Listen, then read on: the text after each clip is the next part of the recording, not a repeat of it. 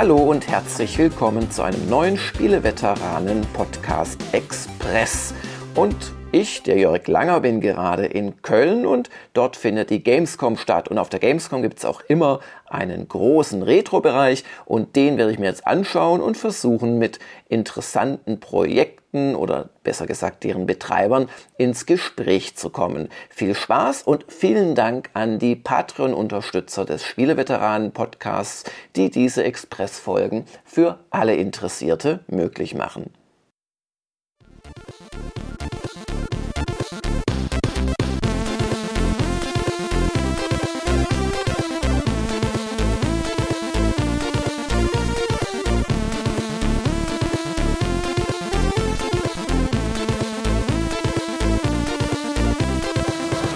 Ja, hallo, ich stehe hier mit dem Chester Kolschen und der ist von Knights of Bytes. Und wir haben jetzt gerade im Spieleveteran-Podcast erst euer Sam's Journey vorgestellt.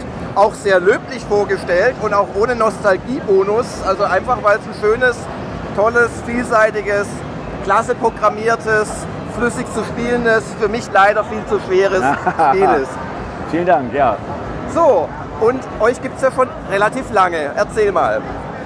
Ja, wir haben in den 90er Jahren angefangen, unser erstes C64-Spiel zu entwickeln. Da war die wirtschaftliche Blütezeit dieses Geräts zwar eigentlich schon längst abgelaufen, das Interesse der Fans aber noch nicht. Und deswegen haben wir im Grunde diese Sache weitergeführt. Erst als Hobby, dann jetzt nach einer langen Pause mit Sam's Journey professionell eingestiegen. Und ihr macht das ja auch nicht nur professionell von der Programmierung her, es gibt auch eine Schachtelversion. Ja, genau. Das hat den Hintergrund, dass in Zeiten von Steam und GOG und so weiter ähm, sehr viele Leute zwar leichten Zugriff auf ein immenses Portfolio an Spielen haben, aber manchmal fehlt dann doch das Haptische dabei, dass ich das Spiel hinterher nicht ins Regal stellen kann oder dass ich in einem Jahr gar nicht mehr weiß, was ich alles gespielt habe. Und äh, weil wir ja Spiele für alte Rechner machen, neue Spiele für alte Rechner, haben wir aber gesagt, eigentlich brauchen wir auch für das komplette Erlebnis dann auch die Schachtel dabei. Und äh, der Distributor, mit dem ich zusammenarbeite, der Protovision, mhm. der hat halt diese sehr geile Hardcover-Pappschachtel erstellt. Und das ist ja nicht nur die Schachtel, das sind ja auch die Inhalte, die so ein bisschen Mehrwert bringen. Ne? Genau. Da sind dann drin Disketten. Wenn man die Diskettenversion bestellt, sind da zwei Disketten drin, genau. Also vier Seiten. Vier Seiten. Da muss man ja in unserem Fall unterscheiden, genau. Und äh, dann gibt es noch die Cartridge-Version weil Cartridges sind mittlerweile sehr beliebt, weil viele Leute gar kein funktionierendes Diskettenlaufwerk mehr haben. Ja, ja. Und äh, außerdem, wir sind ja nicht nostalgisch. Drei Minuten laden wollten wir ja auch nicht abwarten, sondern wir wollen ja spielen. Genau.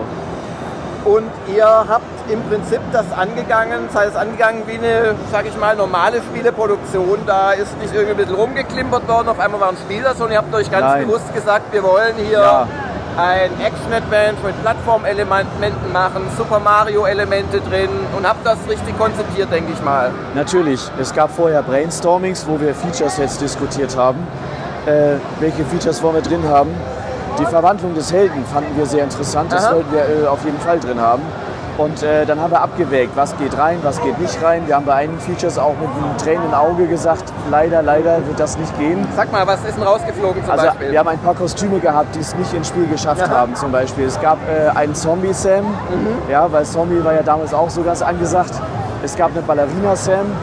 Im Zuge der Gendering wäre das vielleicht ganz gut gewesen. Aber äh, ja, und äh, am Ende haben wir dann einen Projektplan gemacht und dann haben wir angefangen mit der Implementierung. Aber es ist letztendlich ist auch ein Spiel ein Softwareprojekt und muss vernünftig angegangen werden, damit am Ende was bei rauskommt. Ja, und es kommt ja was bei raus. Ich glaube, ihr habt über 2000 Stück verkauft jetzt. Wir sind sehr stolz auf den Ja. unerwarteten Erfolg, den wir damit haben. Ja. Ja. Trotzdem ist, Unerwartet groß. So. trotzdem ist das ja jetzt nichts, was euch, sag ich mal, zehn Jahre ernähren kann. Nein, aber wir werden uns auch nicht zehn Jahre auf den Lorbeeren ausruhen, Okay. sondern wir werden von dem Geld, was wir damit reingebracht haben, selbstverständlich das nächste Spiel finanzieren. Weil Spielentwickler können ja sowieso nicht Pause machen. Die müssen ja schon gleich das nächste Spiel machen. Und ich habe es hier schon im Regal, ich weiß nicht, ob es ein Mockup ist oder, oder sogar schon funktioniert. Ich sehe da ein NES-Modul Ja, mit Sam's Journey drauf. ja. Wir haben ja das Spiel für den 64er implementiert, weil es da sehr wenig gute Plattformer gibt. Aber viele Leute haben uns Feedback gegeben und gesagt, Mensch, das ist ja so ein cooler Plattformer. Auf dem NES waren die ja früher auch so cool. Da haben wir gesagt, naja, vielleicht wäre es ja eine Idee. Denn Mario ist, sagen wir mal, lange her. Und, äh, aber auch der NES hat immer noch einen großen Bekannten- und Fankreis. Ja, jetzt auch durch Mininess.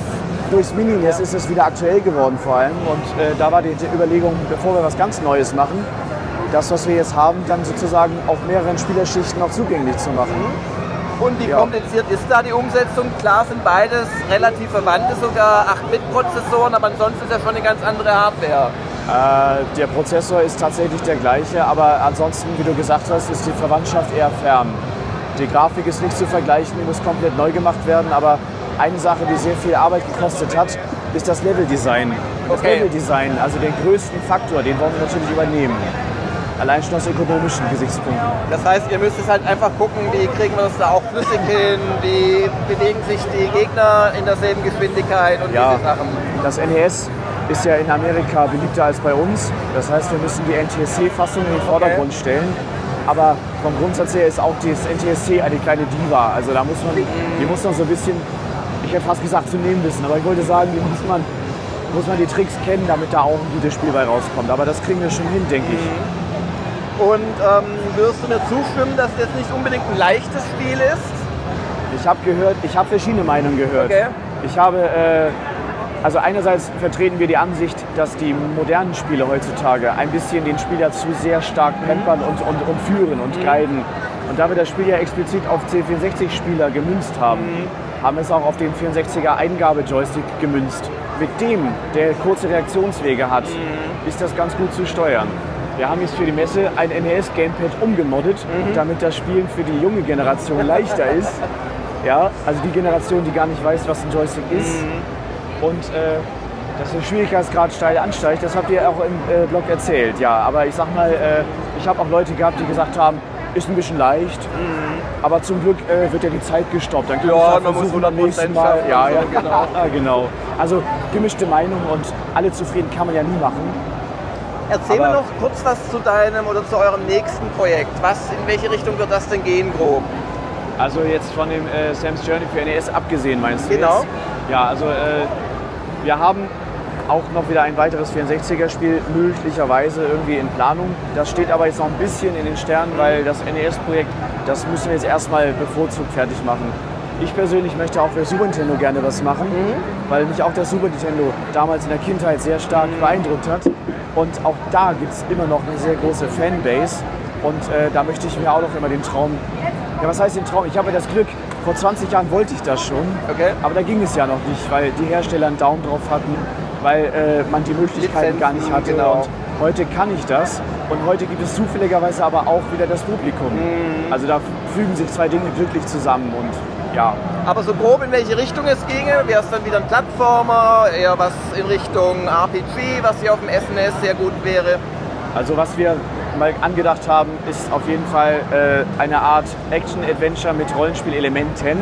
Das kann man interfacemäßig natürlich auch als Plattformer realisieren oder alternativ in Draufsicht. Das haben wir aber noch nicht entschieden. Okay. Dann danke ich dir sehr, Chester, und viel Erfolg. Vielen Dank für die Gelegenheit hier. Dankeschön. So, ich habe mich hier mit Senat Palic zurückgezogen in eine Bretterwand, damit wir trotz des schönen, aber leider auch lauten ähm, Chiptune-Konzerts uns überhaupt verstehen können. Hallo Senat. Hi, grüß dich. Ja, du betreibst mit anderen zusammen das Arcade Museum Seligenstadt, richtig? Äh, nicht ganz richtig. Nicht ich, ganz betreibe, ich betreibe es nicht, ich bin da nur der Pressesprecher Ah, und okay. gleichzeitig auch der Vereinsmitglied.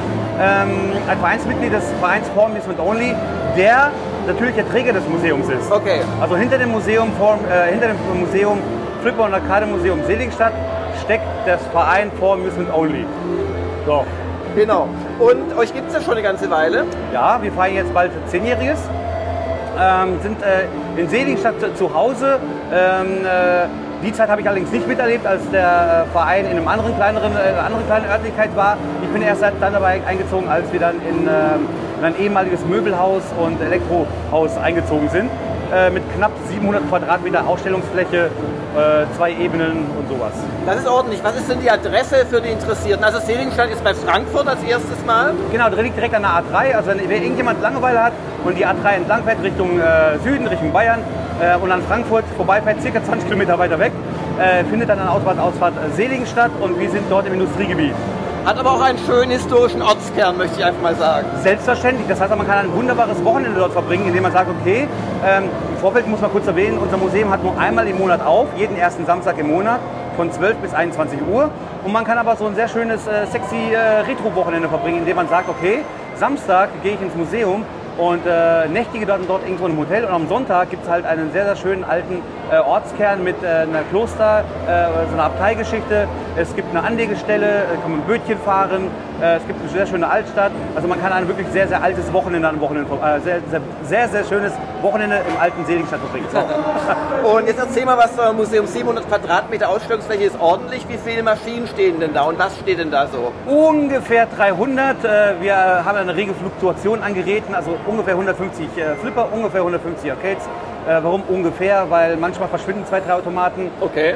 Ja, die verschwinden aber nicht einfach so. Das, man muss im Vorfeld sagen, ähm, dem Museum selber gehören nur eine Handvoll Geräte.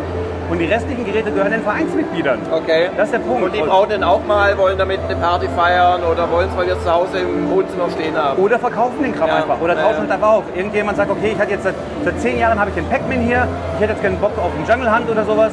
Und dann wird er verkauft, dann ist erstmal ein Loch in, äh, in der Reihe gezogen mhm. und zwei Tage später haut ein neuer Automat auf. Und leider ähm, ist es halt so, dass viele von unseren Sammlern mh, hm, nicht so richtig äh, vertraut sind mit der Bürokratie. Dementsprechend werden vergessen, Zettelchen auszufüllen. Ah, okay. Und dementsprechend verliert man so ein bisschen den Überblick, was wo worin steht. Aber generell ähm, ist bei uns immer voll. Mhm. Ähm, und eine Gerätemitgliedschaft ist halt ein bisschen teurer als eine normale Mitgliedschaft im Verein. Dafür werden halt die Geräte aber auch gewartet, sind versichert, stehen im Warmen. Ähm, und wenn was kaputt gehen sollte, werden die halt repariert gefixt. Und ihr baut aber wirklich auf Originalgeräte und nicht solche Multispiele, ähm, Arcade-Kabinette quasi. Genau, genau. Äh, 99,59% der Geräte, die wir dort stehen haben, sind Originalplatinen, Original-PCBs. Wir haben hier und da haben wir ein paar Emulatoren drin. Okay. Ähm, weil Noch in den Original-Kabinetten oder? Genau, in Original, äh, in Original Caps drin. Ähm, was, äh, es ist kein Geheimnis mittlerweile, aber man sieht es nicht. Äh, unser, unser Herzstück und das, das Schönste, glaube ich, also in meinen Augen das schönste äh, Arcade-Gerät, was wir bei uns im Museum haben, ist der 8er Daytona, mhm. 8er Daytona USA. Ähm, Baujahr 94, wiegt knappe 7 Tonnen.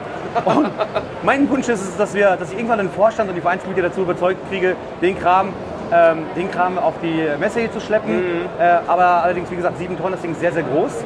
Ähm, das heißt also, wir haben jetzt schon einen Laster voll mit äh, zwölf äh, Arcades, fünf Flippern, einem elektromechanischen Spiel und äh, der mobilen Version des Daytonas. Und ich würde gerne 2019 und 2020 mit dem großen Ding anrücken. Nur ein Laster, nur mit dem riesen Ding. und äh, das Teil ist eine Emulation. Aha. Und zwar liegt das nur deswegen daran, weil im Laufe der letzten Jahre, Jahrzehnte, ähm, haben die Glasfaserkabel und die ganzen Konnektoren und so weiter, haben sie halt so ein bisschen, ja, hm, war ein extremer Verschleiß. Und irgendwann haben wir gemerkt, dass jedes Mal, wenn an den Geräten gerüttelt wird, ähm, dass die äh, kompletten Caps halt ausfallen. Mhm, mhm, und dann, wenn eins ausfällt, gehen alle acht aus. Und deswegen haben wir halt die wunderbare Ariane, die sich wunderbar mit diesen Geräten auskennt und hat eine Emulation reingesetzt. Mhm. Aber es ist weiterhin eine Röhre drin, die Lenkräder funktionieren wie vorher, die werden mit Arduinos angesteuert.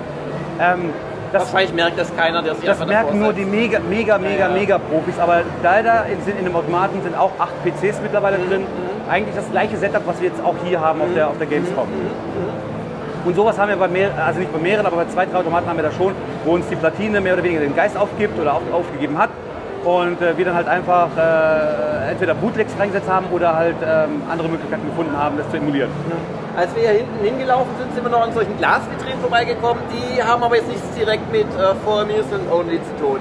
Ähm, indirekt, die haben was mit mir zu tun. Ah, okay. Und äh, ich bin halt sozusagen die Schnittstelle. Ähm, ich bin äh, nicht nur der Pressesprecher vom Flip- und Lokale-Museum, was, was ich sehr gerne mache, äh, immer mit einer gehörigen Portion Halbwissen, weil man kann leider nicht alles äh, über die Arcades wissen. Dafür haben wir unsere richtigen Profis. Ähm, aber im Privaten äh, betreibe ich einen kleinen Blog, nennt sich Retrokram und ich sammle Handhelds. Und der okay. Organisator dieser wunderschönen Halle 10.2, ähm, der René Meyer, hat mir dann gesagt, hey, ich habe hier noch ein paar Vitrinen, möchtest, die, möchtest du die befüllen? Und ich habe gesagt, okay, kann ich machen. Ähm, das Schöne an der Handheld-Sammlung ist, du kannst äh, 20, 30 Geräte... Auf sehr engem Raum. Genau das. Ja, ja. Und das ist meine Aber das Schöne ist, sie fallen auch leicht mal eine Mitbringseltüte rein nur, ja, nur, ein bisschen aufpassen. Nur dann, wenn die Vitrinen offen sind. Aber ich bin auch jemand, der drückt die gerne. Die, also meine Geräte sehen auch begrabbelt aus. Ja, ja, weil du sie benutzen willst. Ja, ehrlich gesagt, ich persönlich nicht, aber ich zeige sie gerne den Leuten. Ich drücke den Leuten aber gerne in die Hand. Guck dir mal diesen Shit an, guck dir mal die Tiger R-Zone an. Damit hat man früher gespielt und das Ding kam Jahre später nach dem Game raus, äh, als Beispiel, wo man sich auch denkt, warum bringt man sowas auf den Markt? Und es sind so viele obskurer Handheld-Kram, den, den, den muss die Welt sehen. Es gibt so viel mehr neben den Gameboys. Ja, klasse. Sena, danke für die Einblicke. Vielen lieben Dank. Und nochmal der Hinweis, das äh, Flip on Arcade Museum in Segenstadt, erster Samstag, jeden Monat offen. Sehr viele Geräte, sehr viel Retro-Liebe. Sehr viel Retro-Liebe und die leckersten Schnitzel in Seligenstadt. Danke. Danke dir. Ja, hallo Oliver Lindau, auch als VTO bekannt in der Szene. Ja, hallo Jörg. Äh, Wir kennen uns ja von Gamers Global so ein bisschen, aber du verfolgst sicherlich auch die Spieleveteranen und schreibst uns auch gerne mal oder auch bei Gamers Global, wenn wir was total falsch geschrieben haben. und du bist richtig tief in der Szene drin. Erzähl mal ein bisschen von dir. Das ist richtig. Also ich, ich ähm, bin eigentlich hauptsächlich in der Demoszene, die halt so, so Tech-Demos machen. Allerdings seit einigen Jahren entwickle ich auch Spiele wieder für vor allen Dingen für C64, aber auch durchaus andere Systeme. Atari VCS kommt schon vor oder seit neuestem auch ein Vectrex-Spiel zum Beispiel. Und dann aber wirklich fürs Original wegtreckst und nicht. Ja. Ja, genau. Ganz genau. Aha. Und ähm, jetzt hast du gesagt, du kommst aus der Demoszene, aber du hast ja auch früher richtig in der Spieleindustrie programmiert. Das ist richtig. Also ich war früher eine Zeit lang, das war von 1990 bis 94 auch bei Spieleproduktionen beteiligt. Ich war bei Firmen wie Magic Bytes, ich war bei Starbyte, ich habe für Talion gearbeitet, für Virgin und ähm, eine Zeit lang für Eclipse Software auch. Aha. Sag mal so ein paar Titel, an denen du gearbeitet hast. Transworld dürfte ein Begriff sein, Invest, ähm, Second World, ich habe äh, Rolling Ronnie und so mein, mein letztes Spiel, an dem ich mitgewirkt habe, das war Iron Soldier auf dem Atari Jaguar. Was ja grafisch, also technisch wirklich auch eine Wucht war. Kann man sagen, ja.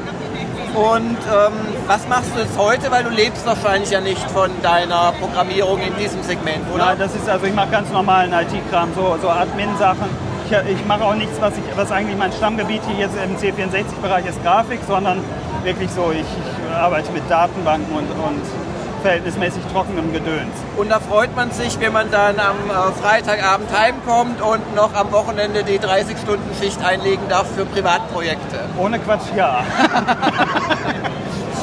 weil, weil man schafft was und Ja. es ist auch was Kreatives und ähm, man geht auch so von, man entwickelt etwas von Anfang bis zum Ende. Das hat schon was unheimlich äh, Erfüllendes. Und halt auch mit ganz kleinen Teams, weil letzten Ja. Endes die Komplexität auch geringer ist. Wir arbeiten auch immer nur zu dritt und auch wirklich so die klassische Konstellation. Einer programmiert, einer macht die Musik und einer macht die Grafik. Weil das einfach am besten funktioniert wahrscheinlich. Äh, ja, Ja.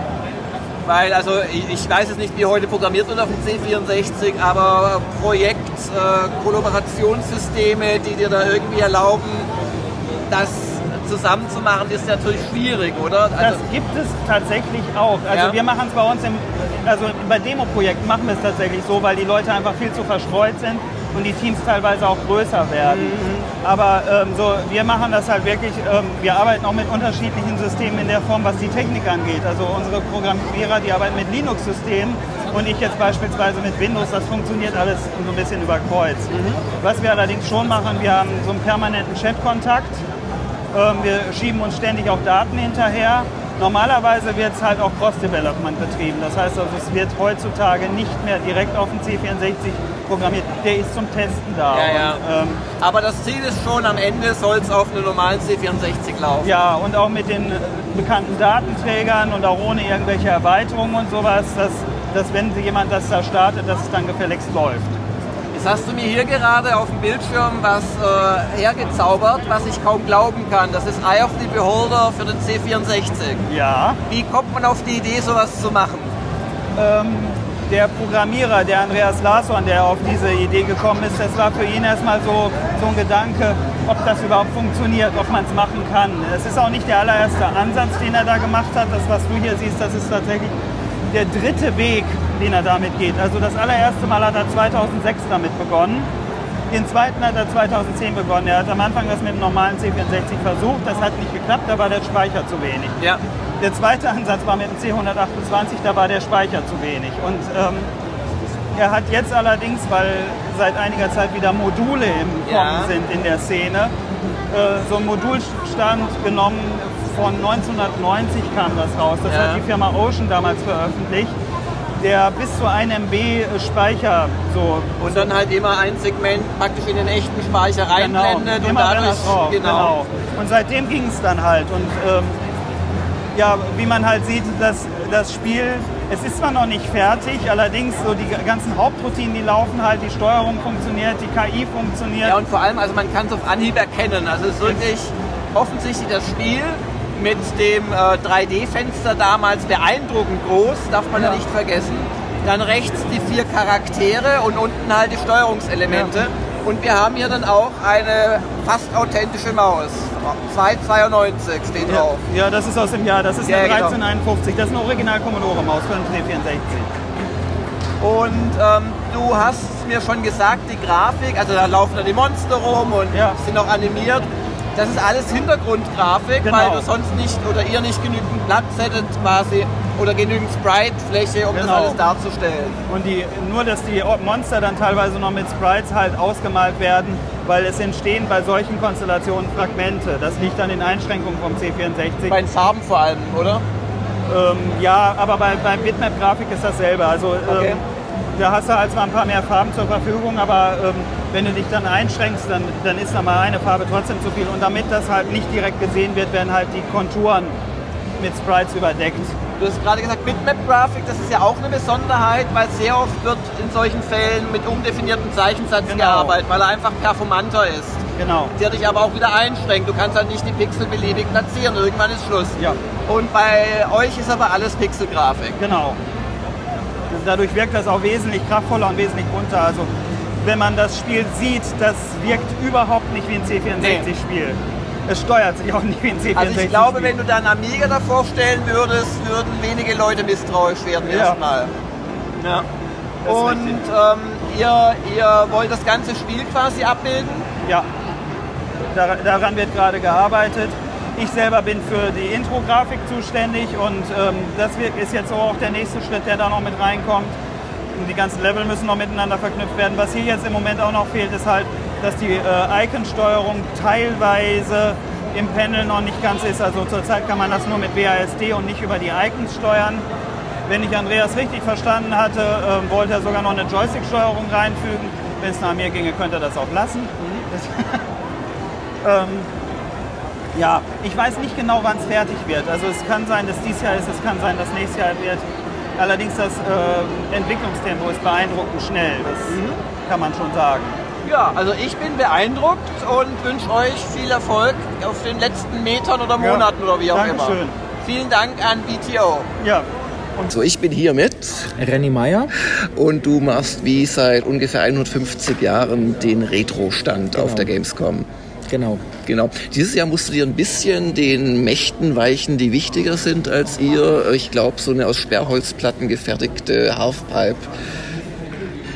Genau, aber ein bisschen sind wir das ja gewohnt. Ähm, das ist ja ein Stand der Kölnmesse selbst und wir sind ja auch schon mal umgezogen. Also am Anfang waren wir in Halle 8, ähm, dann waren wir unten in der 10 und dann sind wir oben in die 10 hingezogen. Also wir gehen wir dorthin, wo wir sozusagen Platz von der Kölnmesse bekommen und ist ja auch so in Ordnung. Ne? Das, die, die haben ja die ganze Übersicht und wissen genau, was, was wo hinkommt und so. Ja, und flächenmäßig kann man sich nicht beklagen. Also ihr ja. habt da wirklich viel Standfläche, viele verschiedene Stände teilweise neue Entwicklungen im Retro-Bereich, was sich immer so ein bisschen beißt, finde ich. Also wenn für alte Plattformen neu entwickelt wird, aber das gehört dazu, oder? Ich finde es absolut super. Ähm, Retro ist ja, also unter Retro oder einem Retro-Stand stellt man sich ja normaler vor, dass C64 stehen und Amigas, aber auf der Dauer ist es so langweilig und der Stand ist anderthalb tausend Quadratmeter groß und da kann man so viel Retro zeigen. Zum Beispiel auch Entwickler für C64, was ich völlig in Ordnung finde und auch sehr reizvoll.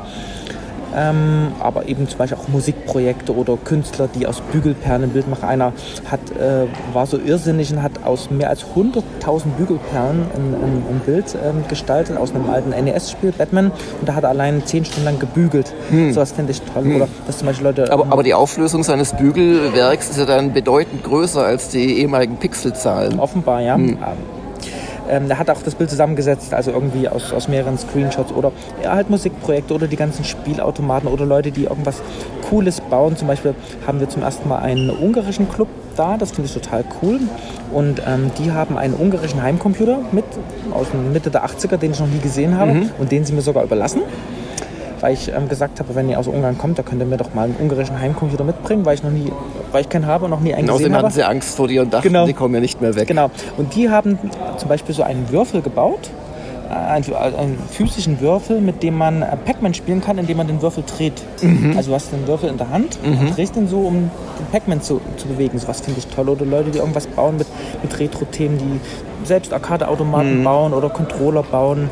Ähm, Ich habe auch den Eindruck, dass es im Retro-Bereich einen echten Bedarf an Eingabegeräten, Interfaces und so weiter gibt, weil du teilweise sonst die Sachen gar nicht mehr gescheit spielen kannst. Also gerade C64, Competition Pro gibt's ja nicht mehr offiziell, nur irgendwelche komischen USB-Nachbauten von Firmen, die das nicht so ganz beherrschen und dann musst du dich halt an die kleinen Anbieter, die es dir wirklich noch selbst zusammenschrauben, im Wesentlichen richten. Thema, äh, also Hardware ist sowieso ein Thema, also dass man immer wieder neue Wege findet, um zum Beispiel seinen alten Commodore irgendwie zu verknüpfen, zu vernetzen. Aber ähm, Retro bietet auch die Möglichkeit, tolle Eingabegeräte wie zum Beispiel Tanzspiele, die ja auch nicht so aktuell sind, sondern teilweise auch viele Jahre alt zu haben. Das finde ich immer total toll, weil man ungewöhnliche Eingabegeräte hat. Das gab es ja im Laufe der Spielegeschichte ganz oft. Angelcontroller, Dirigentenstab, sowas Genau, finde ich ja. toll. Und was kann man eben halt eigentlich nur auf dem Retro-Stand ausprobieren, wenn man nicht an VR denkt. Ne? Also, VR wird das vielleicht irgendwann mal alles überflüssig machen, aber das Haptische, das hat man eben halt dann, ähm, dann doch nur bei Ja. uns. Ist dieses Jahr Dutzende Retro-Aussteller. Was sind so deine zwei, drei Highlights? Also ganz ähm, cool finde ich ähm, erstmal diesen Ghostbusters-Themenstand, was ich immer interessant finde, wenn man so ein großes Motto hat und nicht nur so ein originalgetreues Auto hat und diese Ghostbusters Feuerwache, sondern eben halt auch ganz viele Spiele und Cosplayer in diesem Kostüm. Dann dieses große Bügelperlenbild, aber auch dieser ungarische Club und besonders viele Indie-Entwickler für C64-Systeme, die dann auch teilweise in liebevolle Packungen äh, gesteckt werden. Das finde ich immer ganz toll, wenn so ein C64-Spiel nicht nur als Download zu haben ist, sondern wenn man das auch in einer tollen Packung Sam's Journey, da Sam's Journey natürlich Beispiel. aktuell und dran. Sam's ja. Journey, ähm, das finde ich auch total erstaunlich, ist auch als ähm, ist eigentlich ein Bestseller, weil sich das fast 2000 Mal verkauft hat. Und das ist auch für PC-Spieler, also wenn zum Beispiel ein junger Indie-Entwickler ein Spiel auf äh, Steam veröffentlicht, dann ist er, kann er froh sein, wenn er Mhm. vielleicht 1000 oder so verkauft. Und äh, Sam's Journey von Commodore 64, das hat sich fast 2000 Das Mal ist ja auch ein verkauft. klasse Spiel einfach. Ähm, genau, und das finde ich eben halt toll. Ähm, das zeigt eben halt auch, wie groß die Indie, also die, die, die Retro- und die Retro-Indie-Szene so, so ist. Und dass es nicht so ein, so ein kleiner Markt ist für Leute, die sich irgendwo verstecken in irgendwelchen in irgendwelchen Landgasthöfen, sondern das Retro sozusagen eigentlich alle Ja gut, aber die Landgasthöfe gibt's auch und das gehört ja auch dazu. Das ist einfach. super wichtig, damit die Szene selbst sich sozusagen verknüpft und kommuniziert und miteinander redet und lötet und hackt und programmiert. Das sind so wie der Fachkongress. Das sind so die Landgasthöfe, das sind die Fachkongresse und die Gamescom ist sozusagen die Publikumsmesse, wo man das sozusagen das, was man gebastelt und gelötet hat, zeigt dem, dem Publikum. Was ist so deine Schätzung, René, wie viele echte, Re also jetzt im Spielebereich Retro-Fans gibt es so, also die sich wirklich auch als Hobbyisten bezeichnen würden und nicht nur mal nostalgisch einmal im Jahr an die alte Zeit zurückdenken, sondern wirklich ein bisschen was dafür machen für ihr Hobby? Das ist schwierig, weil ich glaube, also der Retro-Stand ist super beliebt, aber ich glaube, 90 Prozent machen das auf einer Messe und finden das cool, mal an einem C64 zu spielen, aber das reicht dann auch. Die müssen nicht einen C64 kaufen. Und auf der anderen Seite kann man ja Retro-Spiele überall spielen. Hier mit deinem Smartphone kannst du Pac-Man spielen oder Tetris oder Space Invaders. Also ich glaube, dass der Anteil der Leute, die tatsächlich so einen Commodore haben wollen, sehr, sehr gering ist. Genau wie ich zum Beispiel mir sehr gern Oldtimer anschaue. Aber du ich musst muss- es nicht drei in der Garage stehen Genau, haben. oder ich gehe gerne in Bildergalerien und schaue mir Bilder an, aber ich Aber muss du keine- malst keine genau, selber. oder, oder muss keine Bilder sammeln. Das Also können wir jetzt beliebig weiterspielen. Nein, aber ich glaube, es ist eine Definitionssache. Wenn du es sehr eng fasst, sind es wahrscheinlich ein paar Zehntausend. Wenn du es sehr weit fasst, dann kommt letzten Endes die halbe Smartphone-Spiele-Generation dazu. Und ich finde, man muss sich überhaupt gar nicht einschränken. Denk mal, denk mal an Filme. Also ich mag zum Beispiel jetzt aktuelle Blockbuster, die im Kino laufen. Ich lau- liebe aber auch so Filme wie Stirb langsam, die 20, 30 Jahre alt sind, aber auch Filme aus den 50er, 60er, 70er Stummfilme. Man muss sich überhaupt nicht einschränken und man muss sich auch bei Retro nicht einschränken. Ich liebe auch die aktuellsten Titel auf der Gamescom, erfreue mich an den tollen Welten, an den Grafiken und ähm, spiele dann wieder ein Retro-Spiel und ich finde, das schließt sich überhaupt nicht aus, sondern man kann beides haben. Danke, René, für dieses Statement. Danke.